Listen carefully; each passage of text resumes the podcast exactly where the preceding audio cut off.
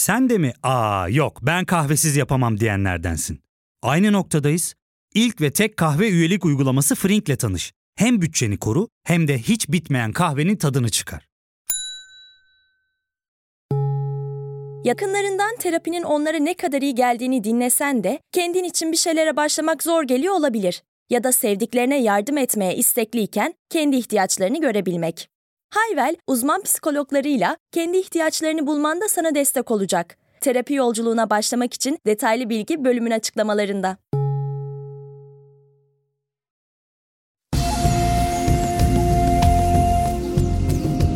Dünyaya fırlatıldığın bu yeni serisinde felsefenin izinde yollara koyuluyoruz.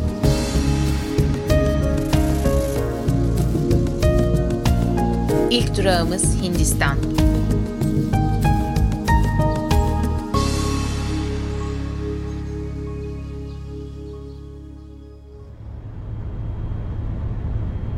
I beg your pardon, ladies and gentlemen. For your comfort and well-being, we recommend the following on long-duration flights.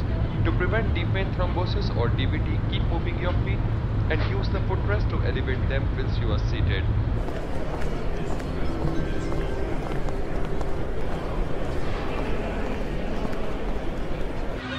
Dilara Kolek. Yes, but I use my second name, Dilara. Nice to meet you. Hello.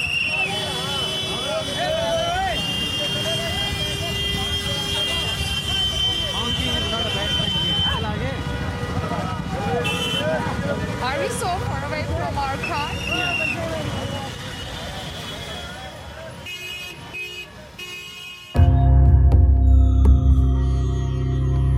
Namaste dostlar. Hindistan'a hoş geldiniz. Çarpışmalar, hayretler, büyülenmeler, gülümsemeler, ürkmeler ve itiraf etmek gerekiyor ki birkaç damla gözyaşı içeren çılgın bir haftanın sonunda bu podcast'i kaydediyorum. Şu an 22 Ocak Pazar ve benim doğum günüm. Kaldığım otelde yatağımın hemen yanındaki masada Hindistan'ın geleneksel çayı masala tea, havalimanından aldığım tanıdık marka biraz bisküvi, gerçekten bütün hafta bisküvi ve çerez ile geçti. Bu konuya sonra geleceğim. Ve önümde bir ses kayıt cihazı ile oturuyorum. Görüntü umarım gözünüzün önünde canlanmıştır. Arka plandaki sesleri de muhakkak duyuyorsunuzdur. Podbean'in o konforlu stüdyosuna pek benzemiyor. Çünkü bir haftada yaklaşık 4 şehir gördüm ve Hindistan'da eğer böyle bir aşramda, özel bir tapınakta bir yerde kalmıyorsanız sessizlik büyük bir lüks gibi gözüküyor. Ve evet, nereden başlasak? Felsefi bir gezinin ya da şöyle diyelim, felsefi bir seyahatnamenin sesli kayıtlarının nasıl olacağı hepimiz için bir soru konusuydu. Podbi ekibindeki arkadaşlarım ile birlikte konuşurken sadece şu konuda ısrarcıydım. Ne olacağını bilmiyorum, ne şekilde bir içerik olacak onu da bilmiyorum. Mevlana'nın dediği gibi yol yolda belirecek. Sadece tek bildiğim ve istediğim bir şey var. Bu kayıtlara dair hiçbir ön hazırlık, ön kayıt almak istemiyorum. Gideyim ve her şey yolda olsun. Gerçekten de öyle oldu. Şimdi oturmuş burada düşünüyorum da ilk haftanın deneyimleri kafamın içerisinde felsefi kavramlara uygun düşmeye başlıyor. Düşünüyorum, eviriyorum ve çeviriyorum. Ama fikirlerden bahsetmeden önce en baştan başlayalım. Bu serüvenin ilk bölümündeyiz çünkü. Önce olayları, sonra tarihi ve genel kültürel bilgileri ama en son hepimizin en sevdiği kısım fikirler bölümü. 14 Ocak Cuma günü saat 8.30 sularında İstanbul Havalimanı'ndan Yeni Delhi'ye doğru uçtum. Aslında Asya seyahatine çıkmadan önce direkt Hindistan'a gidersem çok mu sarsılırım acaba? Ara geçiş bir ısınma turu gibi önce Nepal'e mi gitsem diye düşündüğüm olmuştu. Çünkü şunu da itiraf etmek lazım. Böyle arkadaş gruplarında ya Dilara biraz prensestir denilen bir insan olur ya birazcık öyleydim. Yani Hindistan'a gelmem benim için gerçekten çok radikal bir davranış. Hem ailem hem de yakın çevremde beni tanıyan insanlar zaten hala büyük bir şok içerisindeler. Nasıl bir haftadır idare edebildiğimi anlayamıyorlar. Çünkü hijyen konusunda ciddi takıntılarım var. Hijyen ve düzen ve sessizlik konusunda. E tabi bu da zaten asıl mesele buydu. Yani o konfor alanının dışına çıkmak ve sahip olduğun, tutunduğun bütün ben dediğin değerler sisteminin alt üst olması ve adeta böyle saunadan çıktıktan sonra girilen şok havuzu vardır ya. o şok havuzu etkisini kendime yaratmak. Neden bilmiyorum. Kendimle zorum mu var? Sonra dedim ki ısınmak mı? Boş ver doğrudan İstanbul'dan Hindistan'a git. Çok iyi yapmışım. Çünkü bu bir haftanın sonunda öylesine yoruldum ki belki de seyahatimin böyle ikinci veya üçüncü ayında tekrar Hindistan'a dönmek gözüme gelirdi ama Türkiye'den o yeni ayrılmış olmanın vermiş olduğu enerji ve heyecanla bu kısma gelmiş olduğum için çok mutluyum. Delhi Havalimanı'na iner inmez daha pasaport sırasına bile gitmeden bastıran bir hava var ve o havanın farklılığı ciğerlerime fazlasıyla doldu. Şu an havalimanındayım. Delhi Indira Gandhi Havalimanı ve yüzümde N95 maskeyle konuştuğum için bu ses nasıl çıkacak bilmiyorum ama Türkiye saatiyle gece daha 3 ve 1-2 saat uyuyabildim. Hava çok garip. Hava gerçekten çok garip. Ve ben ne halt ettim gibi bir an ve bir hissiyat doğdu şu an. Biraz panik halindeyim. Şimdi kayıp olmadan bagajımı bulacağım. Bir milyar insan yaşıyor. Her şey olabilirmiş gibi geliyor. Hatırlayanlarınız vardır Instagram'da paylaşmıştım. Daha 20-30 gün kadar önce ağır bir bronşit geçirmiştim ve bu bronşit sebebiyle 3 gün 3 gece Galata'daki hastanede solunum cihazına bağlı bir şekilde oturuyordum. O yüzden Delhi'deki hava konusundaki kaygımı o storyleri görenler anlayacaklar. Bir an için aklımdan şöyle bir şey geçti. İşte şimdi mahvoldun Dilara. Dakika bir gol bir. Çünkü hava kirliliği tamam da bu hava kirliliği falan değil. Bu direkt ciğerlerinizi yakan bir şey. Hani telefonlarımızda hava durumu aplikasyonları vardır ya. Orada şöyle yazıyordu. Delhi 13 derece, hava kalitesi 2 nokta üst üste, sağlık açısından çok sakıncalı. Toz ve hayvan derisi döküntüsü çok yüksek. Böyle bütün kırmızı kırmızı kırmızı çizgiler gözlerinizi alıyordu ve direkt şu parantez içinde hani bunun anlamı hemen buradan çık ve kendini kurtar gibi bir nitelikte. Ve daha yeni bronşit atlatmış biri olarak o ciğerlerime dolan hava kirliliği ve nefes alamama korkusuyla ciddi manada bir panikle başladı benim için seyahat ve yanımdaki cerrahi maskeler yetmeyecek belli ki keşke ventilli maske falan alsaydım diye düşünürken neyse ki önceden ayarladığım aracımın şoförünün elinde adımın yazdığı kartla beni beklediğini gördüm ve hemen araca bindim.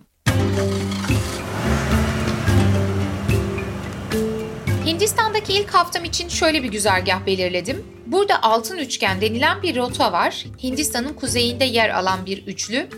Delhi, Agra, Jaipur.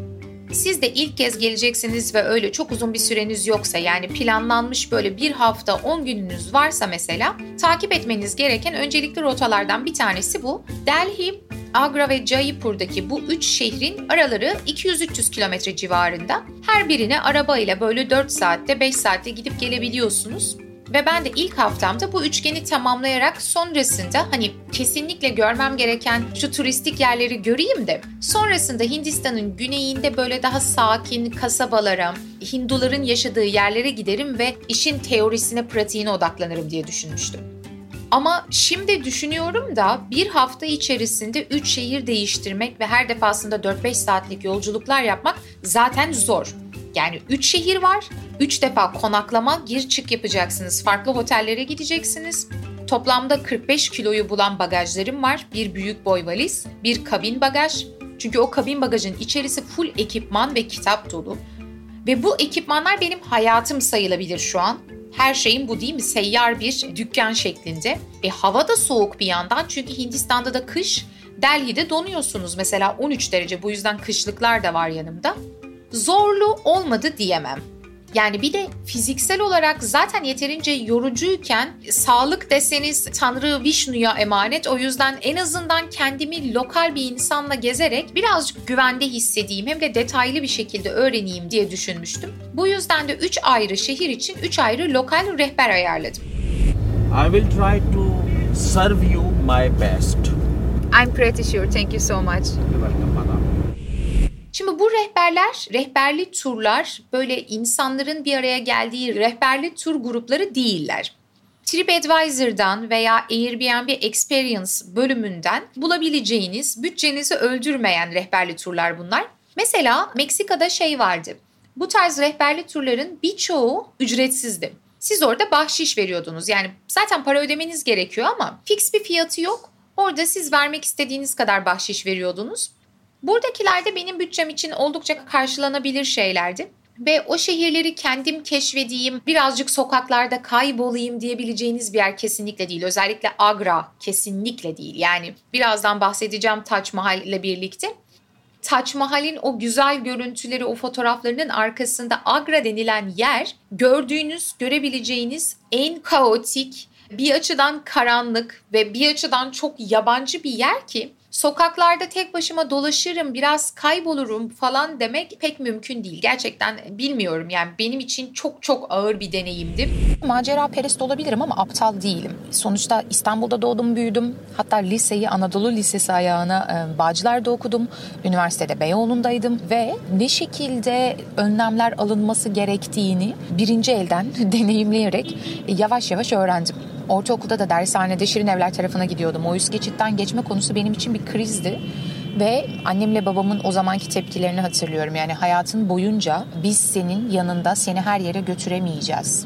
İşte nasıl davranmalısın, başına bir şey gelirse ne yapmalısın? Biri seni rahatsız ederse ne yapmalısın? Her şeyi çok güzel bir şekilde konuşmuştuk ve bugün tek başıma kalkıp işte Küba'ya, Hindistan'a gidebiliyorsam onların bana verdikleri güzel eğitim, özgüven ve cesaret sayesindedir. Anneciğim, babacığım sizi çok seviyorum. Müthiş ebeveynlersiniz. Duygusallaştım birden. Yani her ne kadar biraz prensesim diye bir giriş yapmış olsam da sonuçta İstanbul'da doğdum büyüdüm İsviçre'nin dağlarında değil. Ve büyük şehir tecrübem var defalarca farklı ülkelere gittim ama Agra hakikaten benim bile deneyimlerimin sınırlarının dışında bir yerdi. O yüzden rehberle anlaşmış olmak çok çok iyi bir fikirdi. Atıyorum bir su alacaksanız bile, fotoğraf çekilecekseniz bile her konuda size yardımcı olan, rahat bir şekilde zaten ana dilleri neredeyse İngilizce olduğu için iletişim kurabileceğiniz her şeyi bilen biri var. Eğer siz de böylesi bir rotaya çıkmayı düşünen yalnız kadın bir gezginseniz mutlaka bakmanızı öneririm.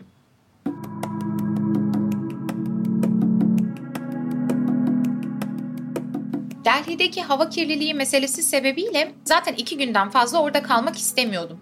Bu yüzden de kendimi öldürmek pahasına 48 saate her şeyi sıkıştırdım. Gezilmesi gereken, kesinlikle görülmesi gereken yerleri listeledim ve bu yerleri bir haritaya yerleştirip en hızlı bir şekilde nasıl devam edebilirim diye düşündüm.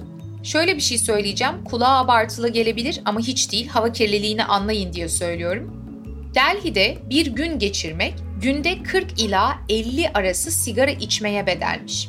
Düşünebiliyor musunuz? 50 sigara içmeye bedel ve sigara içmeyen bir insansanız bunu sizi nasıl etkilediğini lütfen hayal edin.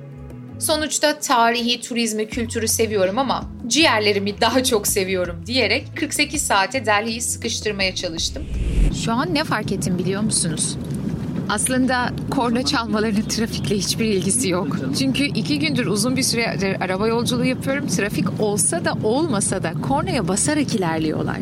Önü boşken de basarak ilerliyorlar. Yani bunu böyle bir eğlence veya karnaval haline çevirmiş gibiler. Herkes sürekli kornaya basıyor. Çok enteresan. Trafik var ve çıkış yok. Basıyorlar. Trafik yok ve yol açık. Yine basıyorlar. Zaten Delhi dediğiniz yer büyük şehir işte. Yani Hindistan'ın da Ankara'sı diyorlar. Birkaç tane çok ünlü tarihi eser var. Arayanlar için güzel restoranlar ve kafeler de var büyük bir şehir olduğu için Hindistan'a geldiğinizde görmek istediğiniz o otantik yapı, o yerel kültürü çok görüyor musunuz? Bundan emin değilim. Tabii bunu dediğimde gözünüzün önüne böyle Berlin'deki gibi çok modern bir şehir gelmesin. Çünkü Hindistan genel yapısı sebebiyle zaten o geleneksel, kültürel, otantik doğasını koruyor. Yani hala sokakta geleneksel kıyafetleriyle gezen insanlar var mesela. Hindistan'da tuk tuk isimli bir geleneksel bir araç var. Böyle motorla arabanın arası gibi ama çok küçük arabalar gibi düşünün. Ve bence maksimum 3 kişi oturur dersiniz. Az önce bir tuk tuk gördüm. İçinde 9 kişi saydım gerçekten. 9 kişi vardı ve ben tuktuklar çok tatlı gözüküyorlar dedim 9 kişiden bağımsız olarak. Rehberim şey dedi. Trafikteki bütün problemi yaratan şeyler tuktuklarmış. Çünkü hiçbir zaman kurallara uymuyorlarmış. Delhi'nin dışında Agra'da Taç Mahal'in olduğunu söyledim. Jaipur'da ise rengarenk bir takım güzellikler var. Şu ana kadar gezdiğim yerler arasındaki en güzel şehir Jaipur'du. Pembe şehir Pink City olarak anılıyor zaten. O binalar, içerisindeki saraylar, zaten böyle ipekler, kıyafetler satılıyor. Muazzam bir yer. Şu andaki Jaipur'da her yer pes pembeye boyanmış durumda ve ben şey zannediyordum hani eskiden beri Hindu kültürüyle ilgili olarak pembeye boyadıklarını zannediyordum. Meğer Kral Edward var Britanyalı ve o Jaipur'a geldiğinde onun için böyle bir hoş geldin şeklinde şehri güzel göstermek için bütün şehri pembeye boyamışlar. Yani British Effect. Delhi ve Agra aynı coğrafi bölgedeler. Zaten tur rehberim bana şey demişti. Delhi'deki insanlar aslında Agralı yani Agrian. Ana köken orası. Jaipur ise başka bir yerde. Bu Agra'nın olduğu bölgede değil, Rajasthan adlı başka bir yerde. Ve Rajasthan'daki rehberimin konuşma tarzından şöyle bir şey çıkardım. Yani Agra'yı biraz daha küçümseyen bir tondaydı ve Hindistan'daki en güzel kıyafetlerin, en güzel bölgenin yani kayda değer her şeyin bu bölgeden çıktığını söyledi. Gerçekten de şehre girdiğinizde böyle çok daha geniş yollarla, bir düzenle, daha tatlı bir havayla, yeşilliklerle karşılaşıyorsunuz. Ben biraz pişman oldum. Keşke Jaipur'da bu Rajasthan bölgesinde gezmek için daha fazla vakit ayırsaydım diye aklımdan geçti. Ben Jaipur'un ana şehir olduğunu zannediyordum. 1775'lerde kurulmuş. Oysa şu an Amber diye bir yere geldik ve Amber aslında ilk şehir. Yani kurulduğu ilk yer burası. 1135'te kurulmuş. Yani nereden baksanız bin senelik bir yer ve böyle Türkiye'de de olur. E, Muğla taraflarına indiğinizde evim çok özlediğimi fark ettim şimdi. Duvarlar olur, kapılar olur onlardan geçersiniz. Antik kaleler vardır ya. Tam olarak öyle. Ee, şey dedi rehberim. En Instagramable e, yani Instagram'a uygun yer burası dedi ve şu an oraya doğru gidiyoruz. Amber. Ve yolda da şeyi konuşuyoruz bir yandan. Jaipur'a tek başına 2-3 gün gerekirmiş. Çok üzgünüm, çok üzgünüm, çok üzgünüm. Neyse belki destinasyonumu biraz daha çevirip tekrar Jaipur'a gelebilirim. Ama bu noktada Delhi'de gezilecek yerler listesi, aldığım şeyler, fiyatları, gördüğüm binanın rengi gibi detayların gerçekten çok da paylaşılmaya değer olduğunu düşünmüyorum. Neden? Ben bir gezi influencer'ı değilim. Benim gezileri anlatmamın sebebi yediklerim, içtiklerim, gördüklerim değil, düşündüklerim olsun istiyorum. Çünkü Google'a girip 3 saniyede bulabileceğiniz bilgileri sıralamanın değeri sanki giderek bitiyor gibi. Bugün ChatGPT var ya şu OpenAI'ın geliştirdiği yapay zeka programı. Oraya girseniz Delhi'ye gittiğimde ne görürüm yazsanız veya Hindistan gezisi yazsanız yapay zekanın söyleyeceği şeyler var değil mi? Bu podcast'te Dilozof'un yapmak istediği şey şu. Ben size Delhi'ye gittiğimde ne görürüm sorusuna ChatGPT'nin bir yapay zeka programının söyleyemeyeceği şeyler söylemeliyim. O yüzden klasik anlamda gezi listesi vermekten ziyade yaşadığım deneyimler ve bu deneyimlerin benim düşünce dünyamda nasıl bir karşılığı olduğu üzerine konuşalım istiyorum. Bu bir hedef veya zorunluluk, bir görev bilinci de değil. Yani zaten istemeden öyle oluyor. Şunu demeye çalışıyorum. Nihayetinde ben bir felsefeciyim değil mi? Benim zihnime eğitmeye çalıştığım şey kişileri, olayları, mekanları, kültürleri her defasında kavramlarla okumak. Yani birbirinden ayrı tek tek duran şeyleri bir nevi soyutlama ile böyle kavramsal bir şemada okumayı deniyorum. Bir resim kuruyorum değil mi? Haliyle 5000 kilometre öteye gittiğinizde de aslında bu felsefeci kostümünüz geride kalmıyor. Zaten şimdi söyleyeceğim şey de çok hoşunuza gidecek eminim. Philosophy of Travel denen bir şey var seyahatin, yolculuğun felsefesi. Gerçekten her şeyin felsefesi var çünkü sürekli şeyi vurguluyorum. Felsefe dediğimizde iki temel şey anlamalıyız. Bir düşünme pratiği, eleştirel, sorgulayıcı, meselelerin kökenine inmeye çalışan bir düşünme pratiği yani bu yapılan bir şey. Bir ikincisi ise bu etkinliğin sonucunda ortaya çıkan ürün. Felsefi literatür, felsefe tarihi. E bu bir etkinlikse hakikaten siz seyahatinde, eğlencenin de, şarabın da, seksin de felsefesini yapabilirsiniz. Ne demiştik? Philosophy of Travel, seyahatin felsefesi. Şimdi bu alanda yayınlanan makaleler dahi var. Hatta bu makalelerden böyle fazlasıyla alıntılanan bazıları 60'lı yıllarda yazılmaya başlanmış. Seyahat, felsefi bir düşünme metodu olarak, bir var olma biçimi olarak seyahat şöyle bir kavram. Şimdi hepimizin sahip olduğu değerler sistemi var bir dünya resmimiz var ve referanslarımız belirli. Biz o referanslardan yola çıkarak bir resim kuruyoruz değil mi? Oysa seyahat etmeye başladığınızda bu referans noktası elinizin altından kayıp gidiyor. Birden fazla referans noktası olduğunu görmeye başlıyorsunuz. Philosophy of Travel ya da seyahatin felsefesi konusunda çalışan insanların sürekli vurguladığı bir kavram var. İngilizce'de otherness deniyor buna. Türkçe felsefede ise biz onu çok daha güzel bir şekilde tercüme ediyoruz bence. Başkasının beni. Çok şairane bir ifade değil mi? Başkasının beni. Ben olan benim dünya resminin ötesinde başka benler, başka referans noktaları, başka dünyalar var. Ve siz seyahatin felsefesinde seyahat etmeye başladığınızda bu başka benler ile karşılaşıyorsunuz. Tanıdık olmayan bir şeyle yüz yüze geliyorsunuz.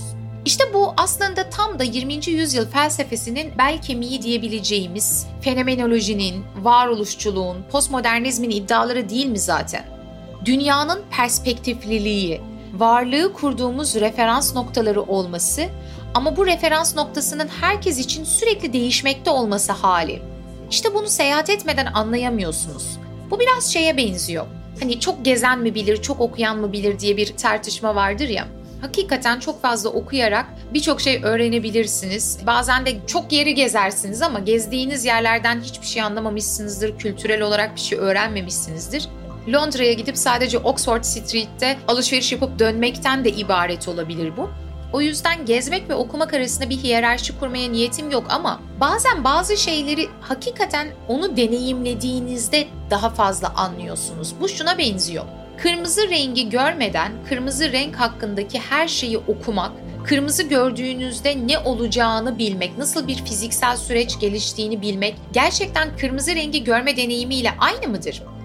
Bu verdiğim örnek zihin felsefesinde tartışılan konulardan bir tanesi Frank Jackson isimli bir çağdaş filozofun Mary'nin odası argümanında tartıştığı şeylerden biriydi. Onun iddiası mesela kırmızıyı görme deneyiminde, bu rengin deneyiminde onun bilgisinde içerilen şeylerden daha fazla bir şey vardır.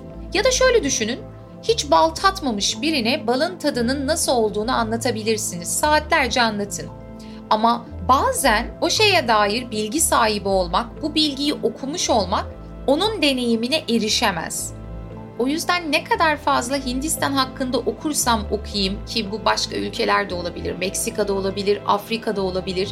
Ne kadar film izlersem izleyeyim, sadece o şeyin deneyiminde elde edebileceğim başka türden bir karşılaşma olacağına ben inanıyorum en azından. Yani bu öznel fenomenal deneyim dediğim şey o yaşantının deneyiminin içerisinde gelen bir fazlalık. İşte tam da bu yüzden yoldayım zaten. Geçenlerde fenomenoloji kelimesini de ilk kez duyduğum, fenomenolojinin ne olduğu konusu çok da önemli değil şu an ama felsefede benim çalıştığım alan diyelim. Bu kavram konusunda bana ilk kez ders veren, üretimlerini de hep kıskandığım akademiden hocalarımdan biri Emre Şan ile bir program kaydettik YouTube kanalıma konuk oldu ve Merleau-Ponty bölümü çektik. Benim felsefe tarihi listemde Merleau-Ponty eksikti. Yakında YouTube kanalımda yayında olacak ama konu bu değil. Emre Hoca'ya seyahatimi anlatırken bir noktada şey dedi. Bu şu anda yapmakta olduğun şey işte bu Asya, Afrika seyahatin ve bunları felsefi olarak kaydetmek istemen aslında bütün fenomenologların hayalidir.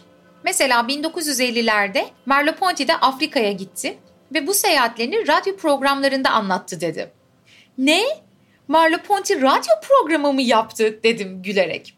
Çok çok çok hoşuma gitti bu detay. Çünkü 2023 senesinde acemi bir fenomenolog olan Dilozof ise Asya'ya gidiyor ve çağımızın radyosu olan podcast kaydediyor.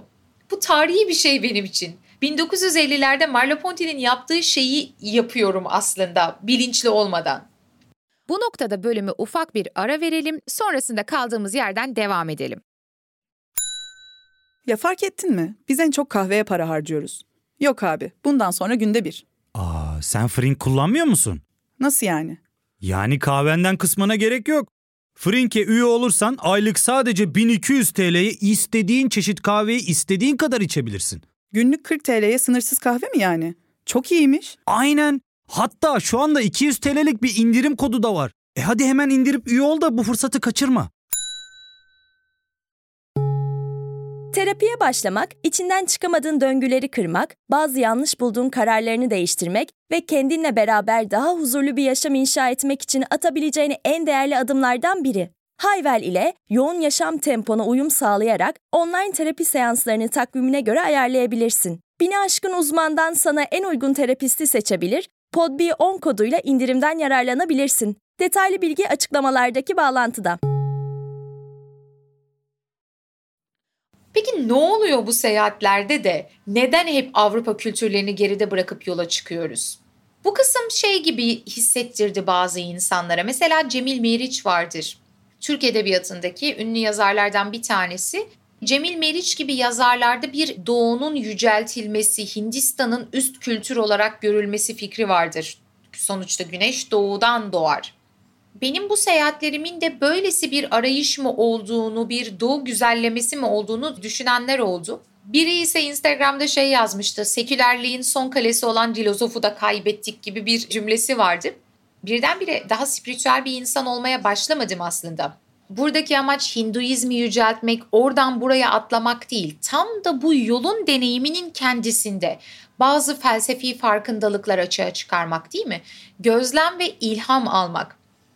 Benim Hindistan'a gelirken beklentim ve amacım da az önce de söylediğim gibi bu saunadan çıkıp şok havuzuna, soğuk havuza atlama hissiyatını zihnimde yaratmaktı. Çünkü burası yaklaşık 9000 senelik bir kültür. Tabi batıdaki gibi kaynaklar sistematik kronolojik halde olmadığı için bazı kısımlar flu.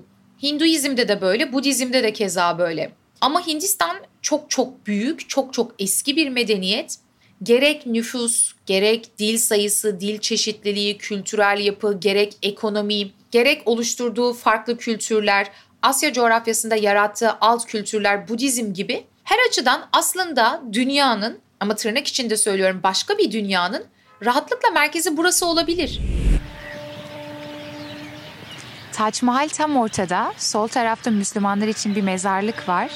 Sağ tarafta ise Hinduları yakıyorlar ve şu an onun dumanlarını görüyorum.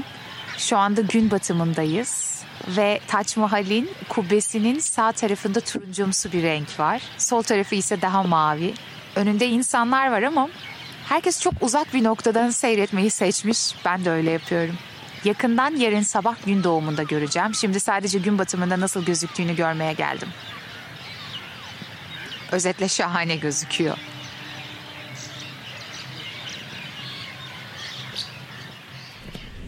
Hindistan'dan bazı storyler attığımda biri şey yazmıştı. Ona epey güldüm ama çok haklı bir ifade. Dünya içinde başka bir gezegen orası. Çok doğru. Burası resmen dünya içerisinde başka bir gezegen. Düşünebiliyor musunuz? Toplamda 3 milyon kilometre kareden fazla bir yüz ölçümüne sahip. Bu açıdan Rusya'dan sonra da dünyanın en büyük ülkesi ve 1,5 milyar insan yaşıyor. Ve bunların da yanı sıra daha da önemli olan şey üç tarafını deniz sarıyor. Yukarı tarafta da dağlar, Himalayalar olduğu için aslında o kültürünü koruyabileceği böyle bir bariyer, kendi içerisine kapalı bir yapısı da var.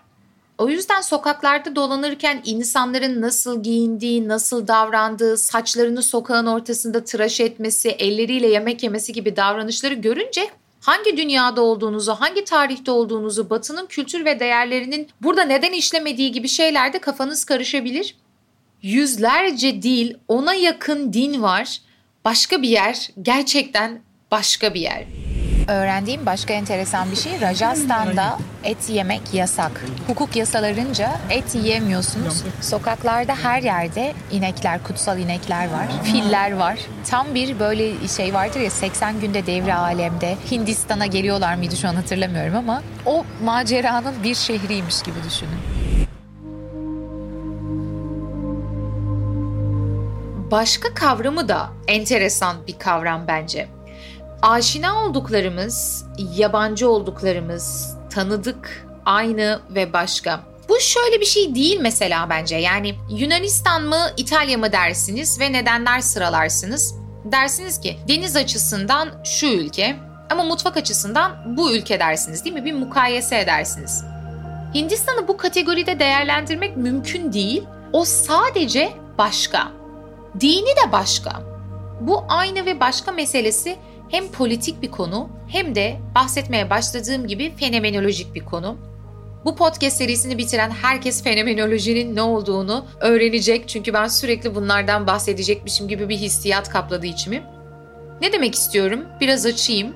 Bir yandan da kafanızın içinde şey diye düşünüyor olabilirsiniz. Dilozof'un gezi anlatımı da böyle oluyor. Yani Delhi sokaklarından bahsedecek diye düşünürken birdenbire felsefe anlatmaya başladı. Sonuçta Marcel Proust olmadığım için Delhi sokakları hakkında söyleyebileceğim 3 kelime falan olurdu çünkü. Yeni Delhi modern, eski Delhi kaotik, bitti. Hikayenin sonu. Şimdi şu felsefi meseleye yeniden dönmek istiyorum. Martin Heidegger'de bir kavram ayrımı var. İlk kez ismi duyanlar için Heidegger 20. yüzyılda yaşamış varoluşçuluğun, fenomenolojinin önemli temsilcilerinden bir tanesi. Kıta Avrupası felsefesi içerisinde çok çok etkili oldu. Belki Varlık ve Zaman adlı o büyük eseriyle karşılaşmışsınızdır. Heidegger'de bir kavram çifti var. Bence Hindistan veya öteki kültürleri düşünürken oradan başlamak çok yerinde. Heidegger diyor ki, bir, fiziksel dünya var. Bu fizikçilerin dünyası. Hani Carl Sagan şey diyor ya uzaydan baktığınızda gördüğünüz soluk mavi bir nokta değil mi? Olduğu şey olarak dünya aslında uzay zamanda fiziksel, maddi bir şey. Hani kendimizi soyutladığımız, coğrafya kitaplarında gördüğümüz o anlatılan şey var ya, ben onun dışındaymışım, ben yaşamıyormuşum, ben deneyimlemiyormuşum gibi, ben hatta yokmuşum gibi. Üçüncü tekil şahsın bakış açısından nesneleştirilen, beni dışına atan bir dünya betimlemesi. Gelin buna fizikçilerin dünyası diyelim. Çünkü o bilimsel bir bakış açısından bir obje ve biz onu ele alırken kendimizi, kendi yaşantılarımızı soyutluyoruz. Heidegger zaten bu tarz bakış açısına ve çalışmalara ontik diyor. O-N-T-I-K, ontik. Bilimler ontiktir. Bilimler ele aldığı nesneyi betimler. Dünyanın, fiziğin yasalarını anlatırsınız mesela. Ama bir de dünyam vardır diyor. Benim dünyam vardır. Ve bu ontik değil, ontolojiktir. Çünkü bu benim yaşadığım, deneyimlediğim, anlamlandırdığım, kurduğum bir dünyadır. Ne demek istiyor? Ben ne anlıyorum? Biraz açalım. Şuradan başlayacağım. 20. yüzyılın başında yaşayan ünlü bir biyolog var. Ökskul. Ökskul diyor ki, bir tavşanın dünyası ile bir insanın dünyası aynı değildir. Çünkü şöyle düşünün, evinizde bir evcil hayvan varsa mesela kediniz olsun diyelim. Kediniz kucağınızda otururken aslında uzay zamandaki koordinatlarınız oldukça yakın değil mi? Dünyada aynı yerde duruyor gibisinizdir. Oysa kedinizin dünyası, kedinizin deneyimlediği ve anlamlandırdığı dünya ile sizdeki dünya temsili fiziksel dünyada aynı koordinatlarda dursanız bile aynı olmuyor.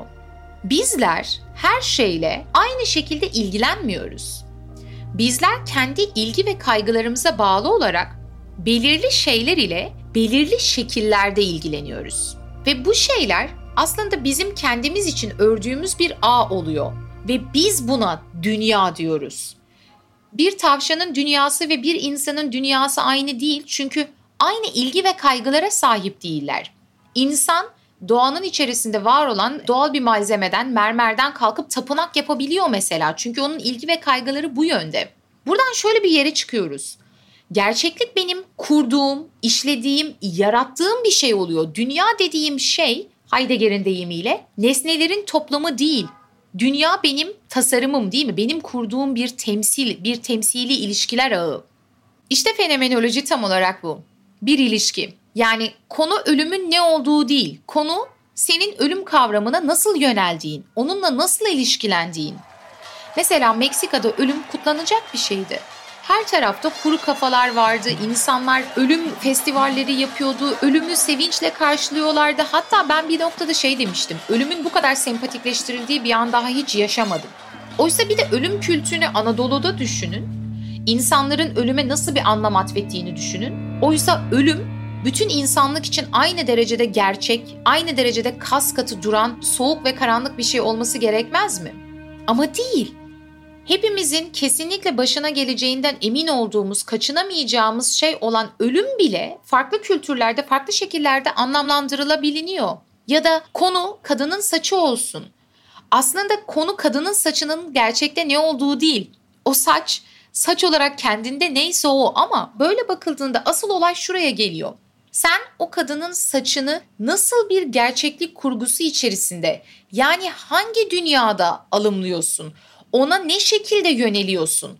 O saçın ne olduğu kendisinde ne olduğundan ziyade senin ona ne şekilde yöneldiğinle alakalı. İşte o yüzden dünya içerisinde dünyalar var ve dünya değiştikçe gerçeklik değişiyor. Bu ilişkilerle biz var olarak özleri, varlığın anlamını yaratıyoruz. İşte seyahat de tam da bu yüzden gerçek bir felsefi deneyim. Dünya dediğim şeyin nasıl bir kurgu olduğunu anlıyorsun.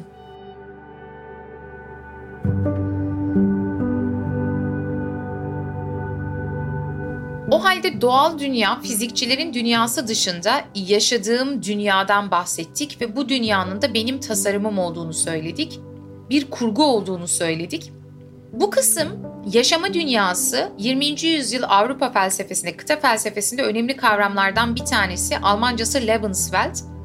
Fenomenolojide de Husserl'in, Heidegger gibi düşünürlerin vurguladığı şeylerden bir tanesi.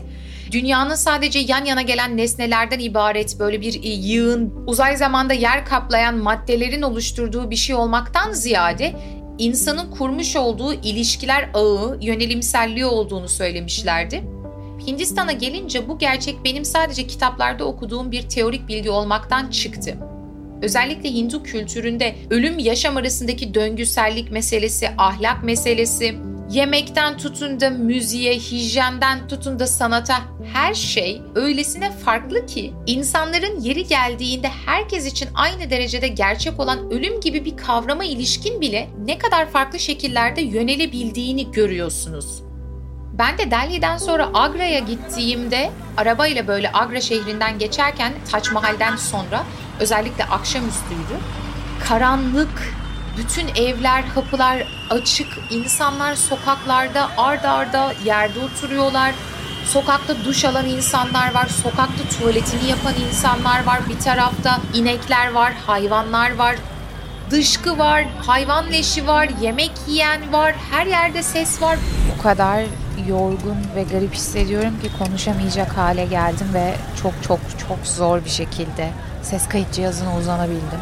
Agra'dayız şu an ve yani o kadar kaotik ki Delhi'de kaosun içerisine girdiğimde böyle hani eğlenceli gelmişti. Şimdi şeyi anlıyorum yani bu dışarıdan senin turist bakış açısıyla gelip görüp eğlendiğin bir part, bir kısım değil. Delhi'de belki de öyleydi çünkü orası daha turistik bir yer. Ama Agra gerçekten insanların gerçekliği. Bunları hiç yukarı veya aşağı bir yerden söylemiyorum dedim ya. Burada sadece başka var. Başka bir şey, başka bir dünya, başka bir gerçeklik kurgusu var. Ve bir noktada alt üst oluyorsunuz. Bildiğiniz dünya alt üst oluyor ve bu insanlar ne yapıyor, biz ne yapıyoruz, neler oluyor diye sormaya başlıyorsunuz. Bu eşsiz bir deneyim. Ama böyle baktığımızda çok büyük bir kriz doğuyor. Bu kısmı yakalayanlarınız muhakkak vardır. Belki de asıl tartışmamız gereken şeylerden bir tanesi bu. O zaman her şey sadece başka ise farklı kültürler varsa ve kültürlerin hangisinin daha iyi daha kötü olduğunu söyleyemeyeceksem aşağı kültür yukarı kültür yoksa o zaman biz hiçbir şeyi eleştiremez bir hale geliriz. Bununla ilgili geçen sene Twitter'da bir video vardı. İzleyenleriniz mutlaka vardır. İsveç'te çekilen bir belgesel türevi bir videoydu. Videonun parçasını yayınlamıştı biri. Röportaj yapan iki gazeteci vardı ve bir aile vardı. Aile yanlış olmasın ama Suriye, Afganistan ya da Pakistan gibi bir yerdi. Yani Orta Doğu bölgesinden bir yer olduğundan çok eminim. Çünkü çok eşlilerdi ve röportaj yapan gazeteciler duruma karşı epey sempatik bir şekilde gülüyorlardı. Aa çok eşlilik mi ne kadar enteresan ha ha ha farklı kültürler işte dünyanın zenginliği falan gibi böyle bir garip bir diyalog. Adam ve kadın durumu hiç anlamamış bir şekilde bu Orta Doğulu olan aile sadece kendi gerçekliklerini anlatıyorlar ve zaten ben tek bir kadınla yetinemem gibi böyle inanılmaz rahat bir şekilde konuşan bir erkekle karşılaşıyorsunuz.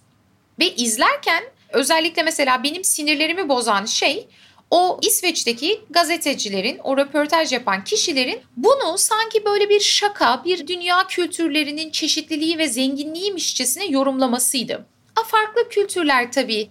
Daha aşağı ve daha yukarı kültürü yok. Sadece farklı kültürler var gibi bir yerdeyiz. Şimdi ben buna sinirlenmiştim diyorum ama böyle bir konuşmanın sonu zaten bizi kaçınılmaz olarak buraya getiriyor. Ben de az önce yaptığım konuşmayla buraya vardım. Ne demek istiyorum? Eğer şeylerin, olayların, kişilerin, varlığın kendisinde bir anlamı yoksa, eğer mutlak bir anlam yoksa, eğer anlam, değer, her şey referans noktalarımızla ilgili ise, referans noktası değiştikçe her şeyin anlamı, değeri, doğruluğu değişir. O zaman siz hakikaten çok eşliliğin neden kötü olduğunu açıklamak konusunda zorlanmaya başladığınızı fark edersiniz. Çünkü her şey kültürel, her şey yerel dediniz değil mi? Oradaki referans noktalarının değişebileceğini söylediniz. Zaten postmodernizm de tam da bizi böylesine bir krize getirmişti. Bir istikametin olanaksızlığı burada artık tek bir anlatının, evrensel olanın, genel geçer olanın yittiğini, o modernist evrenselliğin yittiğini ve postmodernizmin ortaya çıktığından söz etmiştik.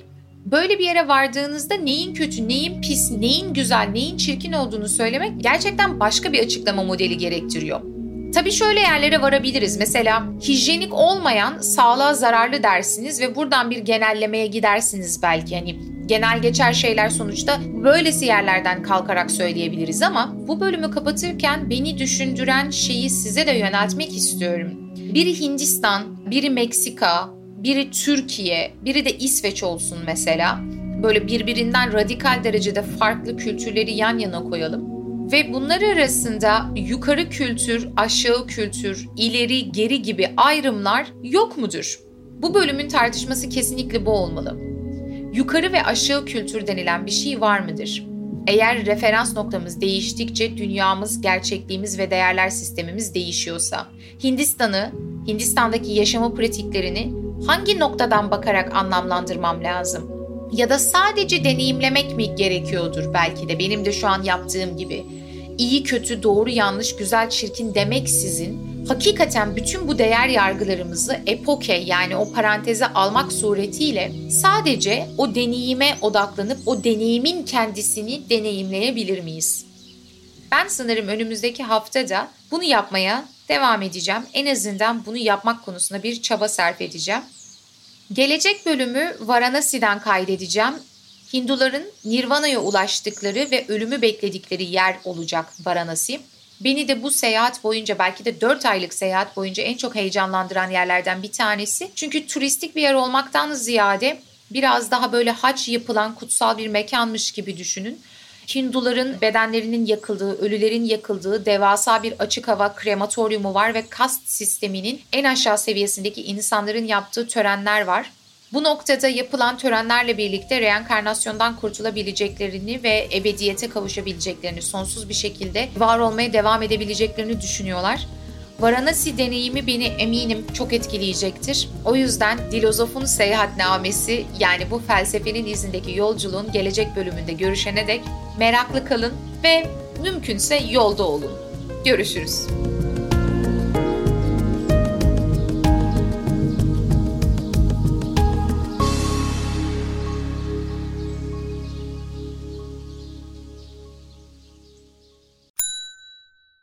Ve tek kahve üyelik uygulaması Frink, 46 ildeki 500'den fazla noktada seni bekliyor. Açıklamadaki kodu girerek sana özel 200 TL'lik indirimden faydalanmayı unutma. Hadi sen de Frink üyeliğini başlat, kahven hiç bitmesin. Hem bugününe hem yarınına katacaklarıyla terapi yolculuğuna ve daha iyi hissetmeye bugün Hayvel ile başla. Açıklamadaki linkten Hayvel'i indir, ücretsiz tanışma görüşmelerinin ardından bütçene uygun seans paketini seç ve terapi yolculuğuna başla.